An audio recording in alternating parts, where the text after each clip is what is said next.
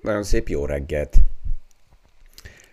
Tegnap reggel arról beszéltünk, hogy az amerikai központi bank megadta a piacoknak, amit vártak, szerettek volna, és már reggel megnézzük, hogy nem nyitott akár az Európai Központi Bank, és mellette az Európai Központi Bank is arra, hogy a piacokat akár egy kicsit zátonyra futtassák.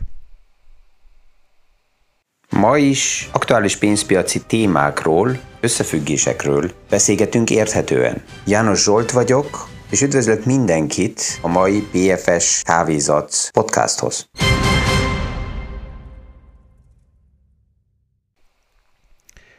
Miért mondom ezt így, hogy zátonra futtassák? Kezdjük egyszer azzal, amivel a tegnap reggel befejeztük, hogy a specs kategóriába mennyire erősen kialakult, és ez mutatja szinte a legjobban, hogy a piacok mennyire um, egyszerűen elszaladtak, és a spekuláció a háttérbe az olyan uh, dimenziókat, uh, olyan, olyan szintekre került, olyan dimenziókban van, ami egyszerűen egészségtelen. Ez a SPEX uh, összegnek a növekedése. Erről már beszélgettünk, és ha megnézzük, akkor a SPEX cégek eddig is léteztek, ez nem egy, nem egy újdonság, de ami a tavaly történt, főleg 2020-ban, az egy, az egy olyan dimenzió növekedés volt, amit azelőtt nem láttunk. Ha megnézzük, akkor 2013-ban még 1 milliárd dollár értékbe uh, mentek SPEX cégek um, a tőzsdére, hogyha az egész évet nézzük, 2014-ben 2 milliárd, tehát azt lehet mondani, hogy az már megduplázódott, aztán 15-ben 4 milliárd, 3 milliárd, tehát nagyságrendileg valahol nagyon sokáig ezeken a szinteken voltunk itt, így, így 5-6 milliárdig. A tavaly, 2020-ban összesen az egész év alatt 70 milliárd dollár értékbe mentek specsek a tőzsdére, és tegnap reggel már mondtam, hogy meg fogjuk azt nézni, hogy hogy alakultak ezek a számok 2000 21-be tovább. A 2020-as számára az mutatta, hogy ez a 70 milliárddal egy olyan szintre eh, kilépett a SPEX kategória, ami persze, hogy pont a figyelmet magára vonza, ezért is beszélünk túl, túl sokat ezekről, a másik oldalról jó, hogy erről beszélünk, hogy az emberek érzékenyek legyenek, és észrevegyék, hogy milyen spekulációs hullám alakult ki, és ezek a spexek érintettek akkor, hogyha az amerikai központi bank hangosan az, azon gondolkozik, hogy um, lehet, hogy mégis emelkednek a kamatok. Egyelőre nem szólalt meg Powell, és körülbelül egy héttel ezelőtt volt a reggeli podcastunknak az a témája, hogy lehet, hogy még nem vagyunk a spekulációs hullámnak teljesen a csúcsán, tehát ezért főleg a Fed nem szólal még meg a hosszú távú kötvényekkel kapcsolatosan, a hosszú futamidőknél, mert még nem vagyunk a partinak azon a, az éles részén, ahol főtétlen minden puskaport el kell lőjön. És hogyha a specseket nézzük, akkor ez valójában azt mutatja, hogy ez durva. 2021 első negyedévébe, és itt még nem vagyunk a negyedévnek a végén, március 31-ig még van idő, az eddigi hónapokban 78 milliárd dollár. Csak 2021-ben SPEX verzióba ment a tőzsdére. A tegnap megjelent egy hír, hogy egy következő um, európai uh, cég gondolkozik azon, hogy SPEX-en keresztül a tőzsdére menjen, tehát jelen van a téma, és ennek valamilyen formába jó, hogyha kimegy az ereje, hogyha ezek er- er- ereszkednek lefele. És ez, ez miért döntő? Hogyha milyen belegondolunk, hogy mit is mondott Powell tegnap előtt este, akkor az első lépésben azt mondta, hogy igen, a gazdaság az dübörög, megy felfele. Igen, látjuk azt, hogy az infláció megy felfele. Igen, azt is látjuk, hogy a kamatok emelkednek. De egyelőre azon kívül, hogy nekünk megvan a likviditási programunk, azon kívül, hogy megvan a 120 milliárd dollár havi kötvényfelvásárlás, más nem teszünk. És a hosszú futamidejű kötvényeket nem, hogy nem, nem, nem is mondta az, hogy azzal nem foglalkozunk, hogy ez, hanem ezekről nem is beszélt. És itt, itt egyből a piac is reagált, hogyha megnézzük csak egész, egész um, a, a beszédét Powellnek, és aktuálisan ott az öt éves kötvények voltak a háttérbe, akkor amikor ő beszélgetett, akkor a piac vissza korrigált a kötvényeknél, tehát a kamatok azok csökkentek, mert ő azt mondta, hogy egyelőre nem foglalkozunk a politikánk változtatásával. De mikor a piac tovább gondolkozott, akkor nagyon hamar elkezdtek újra emelkedni a hozamok a kötvényeknél, mert a piac látja azt, hogy a növekedés és um, a likviditás a piacokba és az, az infláció oldala az hajtja felfele a rentabilitásokat. És ezt még erősebben lehetett látni csütörtökön és pénteken is. Az igaz, hogy egy napi felvétel csak, de ez nagyon tisztán azt mutatja, hogy milyen, milyen összefüggésekbe vagyunk pillanatnyilag a piacban benne. Hogyha ezt itt megnézzük, akkor azt látjuk, hogy a Nestek ugyanabba, a, ugyanabba az arányba csökkent a beszéd után, mint ahogy újra elkezdtek a tíz éves kötvényeknek a rentabilitásai emelkedni, és ezek felmentek a csúcsba 1,75 százalékra. Ezt nem szabad elfelejtsük, hogy ez az 1,75 százalék azt jelenti, hogy 75 százalékkal emelkedtek a kamatok a 10 éves kötvényeknél, nem az a kamat, amit a központi bank kiad, hanem az a kamat, amit a piac bekövetel azért, hogy egyáltalán megvegye a 10 éves államkötvényeket. Ez emelkedett 6-7-8 hét alatt 75 százalékkal.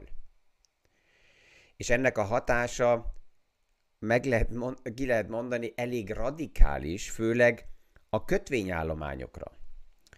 Az egyik az, hogy ez a kamatgörbe, ez egy részét a tőzsdének és egy részét a tőzsdén kereskedett részvényeknek érinti. Ezek főleg a specsek, ez főleg a technológiai szektor, tehát ezt érdemes figyelemmel szem előtt tartani, hogyha a, a piac tovább hajtja felfele a kamatokat, akkor a tőzsdén főleg ez a rész érintett.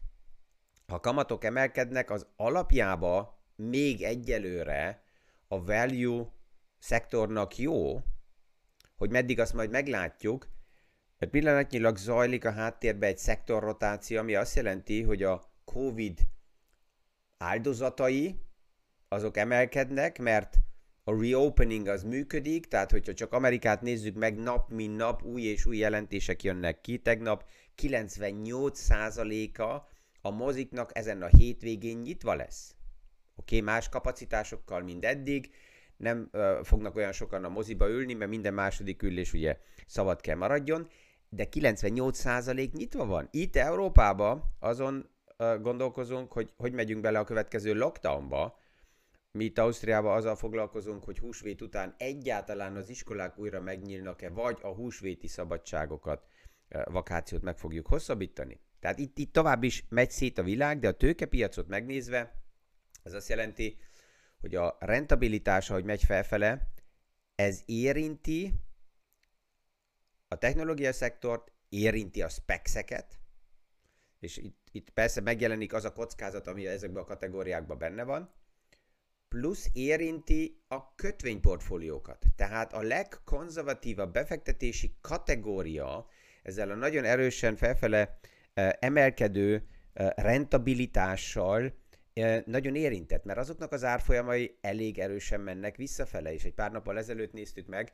hogy a kötvényportfóliók hogy, hogy teljesítettek februárba, és mínusz 4-5 százalék egy kötvényportfóliónak egy hónapba az elég durva. Hogyha ezt évesítve felnézzük, akkor ott vagyunk a mínusz 40%-nál.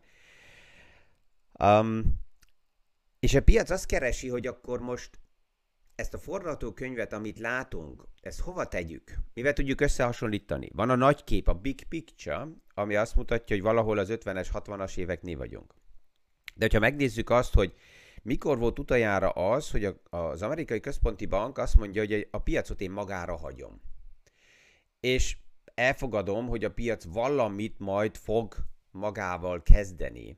Hogy ez mikor volt utoljára. Na most, hogyha ezt megnézzük, akkor ez valamikor a 90-es évek közepe volt. És aki már akkor a piacokkal foglalkozott, az emlékszik a 93-as, 94-es évre, amikor az amerikai központi bank annak ellenére, hogy 94 év elején azt mondta, hogy a kamatokhoz nem fog hozzányúlni, 2%-ról 4%-ra emelte a kamatot a 10 éves államkötvénynél, és ezzel, um, tehát a 10 éves államkötvénynél már a kamatok uh, emelkedtek, és a központi bank megemelte a kamatot 2%-kal, ez nem tűnik olyan soknak, de 2-ről 4-re az azt jelenti, hogy ez 100% emelés, és hogyha megnézzük most a, a statisztikákat, hogy körülbelül milyen irányba mehetnek a kamatkörbék azzal, hogy az infláció növekszik, azzal, hogy a gazdaság újra helyreáll, azzal, hogy megvan a dinamika a piacba, akkor nagyságrendileg most már több elemző megközelíti a 2,5-3 százalékot. Ez azt jelenti, hogy a mostani szintszől ez megint egy megduplázás. Ez azt jelenti, hogy a 0,5-től, ahonnan jövünk még a tavaly uh, uh, szeptemberből, hogyha tényleg 2,5-ig felmegyünk, akkor ez meg ötszöröződött akár egy év alatt. És a gyorsasága döntő ebbe az egész dimenzióban, mert az a kérdés, hogy milyen gyorsan tud az iparág, a, a, a, a gyártócégek mennyien gyorsan tudnak ráállni az árak emelkedésére. És um, a tegnap um, volt egy nagy konferencia, ami, ami azért lényeges, mert egy olyan cég, mint a 3M, amelyik világszerte nagyon, um, tehát szinte mindenütt jelen van, tehát a cég leképezi magába a globális piacnak a helyzetét. Um, három én mondta, hogy nekik az a figyelmeztető, hogy a nyersanyagoknak az ára növekszik. Már egy jó pár regióba a fizetések növekednek, a logisztikai költségek növekednek. Um, dupla olyan gyorsan növekedik minden, mint amit ők kalkuláltak, és ez veszélyes, mert az azt jelenti, hogy ők is sokkal hamarabb az árakat kell emeljék az ügyfelek irányába. Na most ez megint a rövid kép, a rövid a short picture, amit látunk aktuálisan és a következő hónapokban, de ezeknek mind kihatása van a portfóliókra, és ezért ezt a kockázatot érdemes figyelni, szem előtt tartani, akkor is, hogyha a big picture azt jelenti, hogy alapjában az infláció jó a tőzsdéknek, alapjában a likviditás jó, mert ez hajtja felfele az árakat, de rövid időre nagy kilengések meg tudnak történni, és itt a jövő hét, hétfő megint érdekes lesz, már már beszéltünk az SLR szabályról, ami ugye a nagy bankoknak megadta a lehetőséget, hogy saját tőke nélkül államkötvényeket vásároljanak, és ez le fog járni március 31-én. Hogyha nem szól ebbe bele az amerikai Fed, akkor itt jön a következő nyomás a kötvénypiacokra, ami azt jelenti, hogy valahol 350 és 600 milliárd dollár között szabadulhat kötvény fel, ami kikerül a piacba, mert ugye két dolog van, az egyik, hogyha um, hogyha a piac fordul abba az irányba, hogy a, a kötvények, a hozamok mennek felfele, akkor a portfóliókat át lehet rendezni olyan dimenzióba, hogy azt mondani, hogy oké, okay, akkor most megveszek olyan kötvényeket, amelyeknek a hozamuk nagyobb. De ahhoz, hogy meg tudjak venni olyan kötvényeket, amelyeknek a hozamok nagy, nagyobb, ahhoz a régi kötvényeket el kell adjam. Tehát fel, fel kell szabadítsak likviditást, tehát már ezért történhet a kötvényportfóliókba átrendezés, hogy az alacsony hozamú kötvényeket, amelyeknek az árfolyamok még csökkenni is tud, ezeket eladni, plusz olyan kötvényeket megvásárolni, amelyeknek nagyobb a hozamok, plusz azokat a kötvényeket a könyvekből kirakni, amelyeket április 1 ilyen dimenzióban nem tarthatnak a nagy intézményi bankok, kivéve, hogyha saját tőkét foglalnak le a mérlegekbe abba megfelelő arányba, tehát 5%-ba mindig a kötvény pozíció saját tőkével kell legyen alátámaszva. és ezek olyan nyomások tudnak lenni, ami a kamatgörbét viszi felfele, és valahol az nagyságrendileg olyan 2,5-2,7 százaléknál nagy a valószínűsége az, hogy a Fednek eljöhet az a, az a fájdalmi szint, amikor mégis beleszól a rentabilitásoknak a fejlődésébe, de az a kép, ami most kialakult a tegnap is, ez teljesen tiszta, összefoglalva az, hogy engedem, hogy a piacok azt csináljanak, amit most helyesnek tartanak, nézzük meg, hogy hol áll az, árazzák be magukat, és ez a kamat mozgás, ez oda tud vezetni, hogy a Luffy, ami nagyon erősen belement a technológiai szektorba, és itt főleg a spexekbe, az ki tud szivárogni a piacból, és remélhetőleg, hogyha kiszivárog, akkor um, ja, csökkennek az árfolyamok. Nagyon egyszerű, tehát ez a sztoria ennek a menetnek, hogy uh, ha, ha ez a Luffy kimegy ebből a piac részből, akkor az árfolyamok vissza kell uh, csökkenjenek. És hogy milyen hamar bankok akár irányt tudnak változtatni, ezt látjuk a Japán Központi Banknál. A Japán Központi Bank még két héttel ezelőtt azt mondta, hogy neki elképzelhetetlen az, hogy ők a, a rendabilitási sávokba belenyúljanak.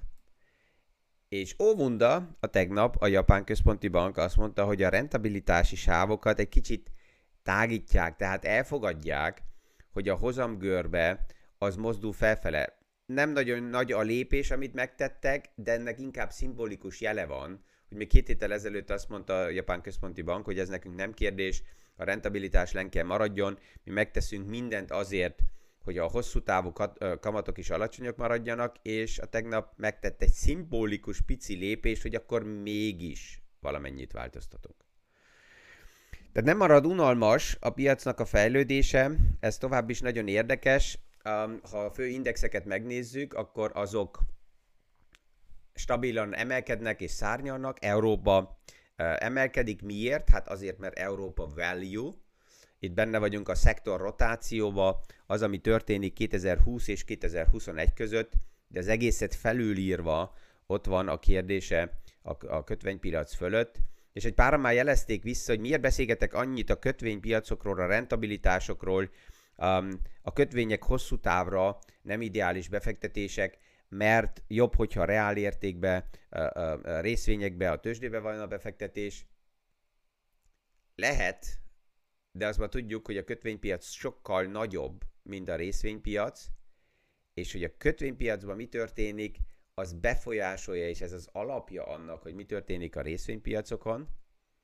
A részvénypiaci likviditás, spekuláció hullámok, és ami itt kialakul, ez egy mellékterméke a kötvénypiaci fejlődéseknek, és a nap végén egyet nem szabad elfelejtsünk, hogy leérkeztünk, ezt már tudtuk egy-két évvel ezelőtt, leérkeztünk a mélypontra, és hogyha elindul egy gazdasági dinamika, elindul a nagy transformáció, elindul rengeteg pozitív jel, ami jó azoknak, akik előre néznek, és azt mondják, hogy um, reál értékek, value értékek gyártása, transformáció, digitalizáció, új dinamika a gazdaságnak. Ez mind rendben van. De van a másik csoport, akik konzervatívabb, nem, akarnak hozzá, nem akartak évtizedeken keresztül szembenézni a piaccal, a kockázatokkal, az, hogy milyen lehetőségek vannak, hanem csak garanciát vártak el, főleg kamat szinten. És minimális ingadozást. Ezek a portfólió részek kötvényekbe vannak. És ami most történik, hogy megtörténik ez a nagyon erős kamatfordulás, ez azt jelenti, hogy ez nagyon-nagyon erősen érinti a kötvényportfóliókat, azokat a portfóliókat, amelyek fel voltak építve az elmúlt 4-5-6 évbe, tehát még létező, de már nagyon alacsony kamat szinteken, és most ez a kamat emelkedés azt jelenti, hogy azoknak az árfolyama megy lefele, az 50 éves, 100 éves államkötvényeknek az aktuális hozamát kell megnézni, hogy azok hova kerülnek, hogyha a kamatok mennek felfele. És ez érinti a nyugdíjakat, ez érinti az életbiztosításoknak az állományát, tehát jön az a kockázat szint az egész témából, amit nem lehet csak úgy lesöpörni. És ezért megvan az az érzés, hogy a központi bankok a nap végén nem fogják ezt még a világ nézni, és visszakerülünk ahhoz a sztorihoz, amit két, két héttel ezelőtt vezettem fel, hogy a Powell pont ezeket a krízis szenáriókat remélhetőleg, vagy lehet, hogy már várja, vagy látja, és ez ne, ezért nem lövi túl gyorsan ki a puskaport, mert azután, hogyha valójában a kamatgörbe ugrik, és felmegy 2% fölé, és pánik kerül a piacba, és akkor jön ki a, a Fed, és azt mondja, hogy oké, okay, mi korlátozni fogjuk a kamatgörbét a hosszú végén is, akkor annak van jelentősége. Hogyha ezt most kimondaná, ennek semmi jelentősége nincs, sőt, akkor a piac még azzal kezd el foglalkozni, hogy hm, vajon, hogyha nem történt semmi, akkor ezt miért is mondja ki. Ezzel remélem, hogy ma reggel is egy más szemszögből megvilágítottam azt, hogy a piacokban így mi történik a kávézacból. Ha tetszett, mint mindig lehet lájkolni, megosztani. Kérdéseket, véleményeket, gondolatokat a pfspartners.hu oldalra küldeni, és a következő diványbeszélgetés irányába is a kérdéseket, amit ugye április 21-ig, mert olyan messzének tűnik április 21, hogyha ezt így megnézem, akkor ez, akkor minden nap, ugye mi beszélgetünk itt a piacokról, uh, valójában ez messze van. De hát szerencsére vannak a heti uh, piacelemzések is, ami pluszba um, tud adni válaszokat, és itt mi reggelente szórakozunk, tehát itt, aki ezt hallgatja, annak a kérdések még gyorsabban jönnek, vagy a válaszok. Kellemes napot mindenkinek, kellemes hétvéget, legkésőbb hétfő reggel találkozunk újra, és a viszonhallásra a következő kávézac podcastig. Ma is aktuális pénzpiaci témákról, összefüggésekről beszélgetünk érthetően. János Zsolt vagyok, és üdvözlök mindenkit a mai PFS Kávézac podcasthoz.